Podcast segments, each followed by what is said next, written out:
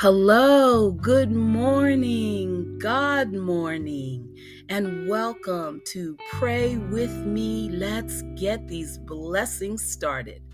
I'm your host, Pamela Staten, and today is August twenty-ninth. I have a litany of people that I want to dedicate today's podcast to. I want to start with Dee and Mike, and I just thank them so much for being faithful listeners, and Dee is now sending over prayers, and I just adore them. Thank you, Lord. I also want to dedicate the podcast to my niece Jordan, who let me know she is listening to the podcast. Oh my God, that really melts my heart, and it lets me know that God is working. And lastly, my daughter, Nicole, who everyone knows I love and adore. She's so smart, so strong, so blessed, so beautiful, uh, just all of the above. So God, wrap your arms around her and keep her safe. Okay, let us pray. In the name of the Father, the Son, the Holy Spirit. Amen. Our Father who art in heaven, hallowed be thy name. Thy kingdom come, thy will be done, on earth as it is in heaven. Give us this day our daily bread, and forgive us our trespasses, as we forgive those who trespass against us. And lead us not into temptation, but deliver us from evil. Amen. And here's Dee's prayer. God, thank you for giving us the strength to endure hard seasons. Nothing we go through is wasted. Right now, our world is challenged with this new disease. We don't know what this transition will look like, but you do. So we ask that during this time, you would guard our hearts and minds, encourage anyone feeling anxious, afraid, or helpless. Continue to heal those who are sick and protect those who are not. Protect and strengthen the brave people serving others on the front lines of this pandemic. Give our leaders wisdom as they navigate this season. Let your hope and truth guide their actions. Unite your global church. Increase our generosity, our faith, and love for those around us. Restore communities for the glory of your name, and rescue people from depression, addiction, and loneliness. Continue to transform us. Let the spiritual renewal we've experienced strengthen our resolve to share your hope. We believe we will see the goodness in our land because we know you are at work in our lives. Please, Lord, calm our fears as we trust in you, and come and do what only you can do. In Jesus' name, amen. Don't go anywhere. We'll be right back. In Touch Magazine.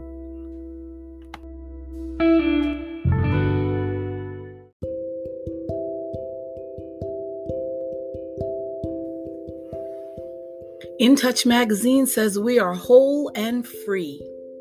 So often we are hindered by failures which leave us feeling deficient and incomplete, but God's word tells us a different story. Take the Greek word holokleros, for instance. It is used only twice in Scripture, and it means complete in every part, sound, perfect, and entire. But its more literal definition is even more encouraging. According to Strong's Concordance, the word means all that is included through divine lot. So though we might feel completion is lacking, that is far from the truth. It's our portion, our share, freely given. That is freedom. There's no final component to be found, no striving required. The peace that comes with redemption is already ours. All we need to do is rest in the knowledge that we are whole and, better still, deeply loved by the one who attained the victory for us. Amen. Commanding Your Morning, a daily devotional. It says, what is sin really? Let us lay aside every weight and sin which so easily ensnares us, and let us run with endurance the race that is set before us, looking unto Jesus, the author and finisher of our faith. And that was in the book of Hebrews, chapter twelve. Sin is not just about great moral failure. It is more about the general failure of fulfilling our mission and assignment from God. Look at what the writer of Hebrews says about temptation and the race God has called us to run. He sets Jesus as our example. Jesus was without sin because he knew that even one small sin would have defeated him in the race his Father set before him. And because Jesus lived without sin, we have access to the forgiveness of our sins, and therefore we have the ability to run the race God has set before us, unencumbered by their entanglements. And we pray, Father, today I confess and receive forgiveness for my sins and walk with confidence, knowing that I am in right standing with you. I am redeemed from the curse of sin and death by the blood of Jesus, and I live free from condemnation. I declare that I am a new creation. Old things in my life have passed away, and all things have become new. Help me to accomplish all you have for me to do as I wait excitedly for your return.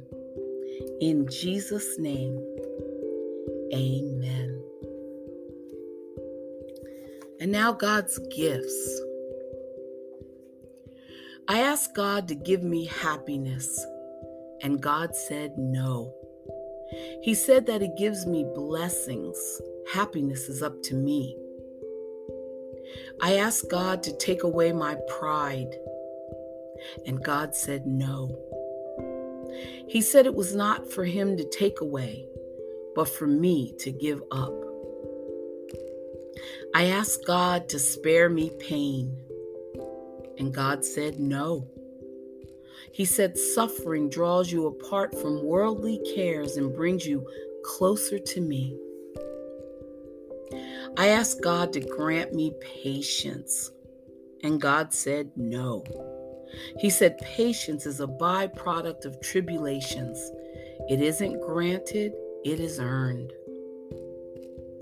I asked God to make my spirit grow, and God said no.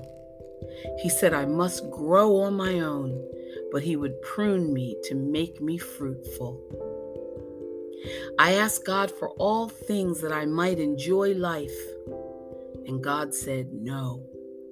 He said, I gave you life so that you may enjoy all things. And I asked God to help me love others as much as He loves me. And God said, you finally get the idea. Amen. Such a beautiful prayer. Okay, God's way, day by day. Matthew six twelve said, forgive us our debts as we forgive our debtors. Forgiveness is the act of setting someone free from an obligation to you that is a result of a wrong done against you. For example, a debt is forgiven when you free your debtor of his obligation to pay back what he owes you. Forgiveness, then, involves three elements: injury, a debt resulting from the injury, and a cancellation of the debt. All three elements are essential if forgiveness is to take place. Amen. Don't go away. We'll be right back with more prayers.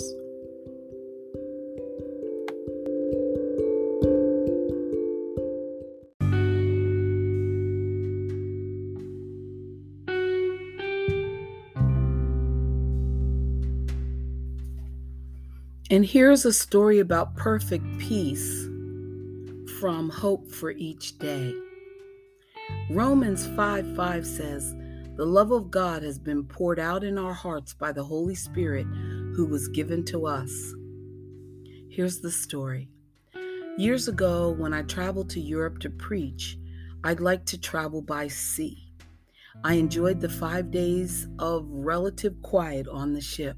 On one of my voyages, Captain Anderson of the United States took me down to see the ship's gyroscope.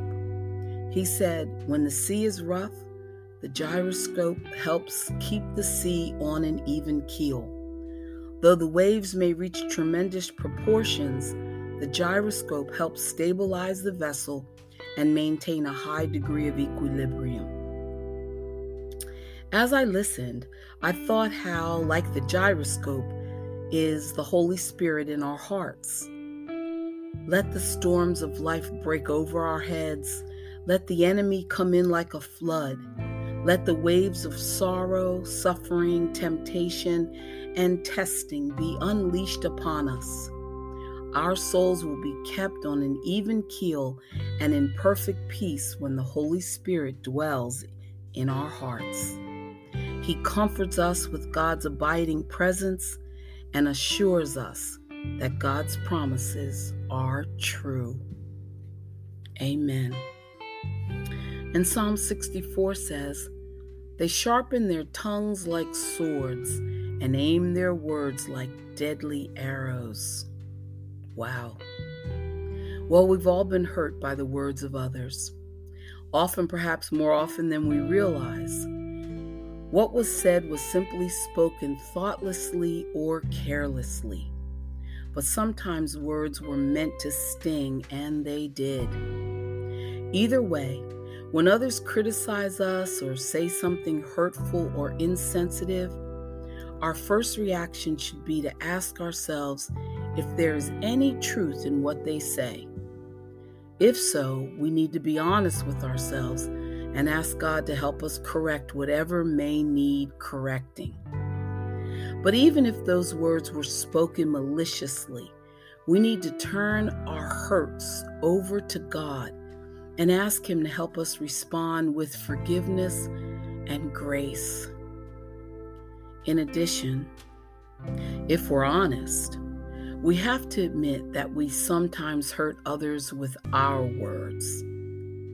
Don't excuse it or ignore it, but admit it and seek forgiveness, both from God and from the person you have hurt. Then make the psalmist's prayer yours. "Set a guard over my mouth, O Lord. Keep watch over the door of my lips." Amen. Amen. Have thy own way, Lord, have thy own way. Thou art the potter, I am the clay. Mold me and make me after thy will, while I am waiting, yielded and still. Have thy own way, Lord, have thy own way. Search me and try me, Master, today. Whiter than snow, Lord, wash me just now, as in thy presence humbly I bow. Have thine own way, Lord, have thine own way. Power, all power, surely is thine. Touch me and heal me, Savior divine. Fill with my spirit till all shall see Christ only, always living in me. Amen.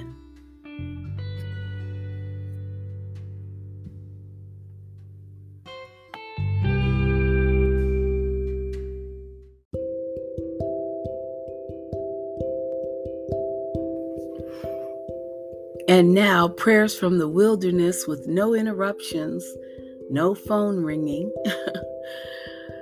Close your eyes and bow your head. Here we go.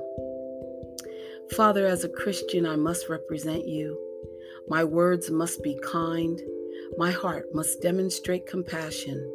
And I must be an ambassador for you, ready for reconciliation. This is not easy, but it is necessary. I know my ability to reconcile issues with others is not based on my strength, nor is it a goal I can accomplish without you. But I am confident your word will assist me. Your peace will abide with me. Your grace will uphold me. Help me not to remind myself of past hurts that may hinder my ability to resolve conflicts with others. This is a trick of the enemy. Instead, let me remember your word in me is much greater, more powerful, and more loving. Every wilderness experience has an ending, followed by a new chapter in life. However, forgiveness and reconciliation are the keys to open the door. So, Father, as you bless me with a new season, help me to be a vessel of peace, love, and reconciliation. Dear Lord, it is my desire to fulfill the plan you have for my life. I know moving forward does not mean weapons will not be formed against me, but in spite of what I may encounter, help me to remember the value of reconciliation. When anger attempts to sabotage my assignments from you, remind me peace rests in my willingness to resolve issues with your spirit and love to help. And Father, please do not allow any desire to seek revenge enter into my heart and provide the adversary with any victory. As I begin a new season and leave my wilderness behind, I pray I will be a godly and loving vessel for you. In the name of Jesus, I pray. Amen. Amen. And First John four says, "But you belong to God, my dear children. You have already won a victory over those people because the Spirit who lives in you is greater than the Spirit who lives in the world." Amen. Gotta love it. Dear Lord in heaven, we come to you as your faithful servants, submitting to your call in all things. We will not allow the workings of the devil to distract us from your goodness and mercy in our lives. We know you are still on the throne and that you will protect us and provide for us in our hour of need. We will not fear covid nineteen, for we know you will never leave us nor forsake us, and that we are covered in the blood of Jesus. We are especially reminded of your power and glory as we continue to shine our lights in the darkness through your word and sacrifice. Let us all in his kingdom resist the devastation of this insipid disease by loving one another, giving to one another, and above all, praising and worshiping his holy name. Amen. Stay with us. We'll be right back.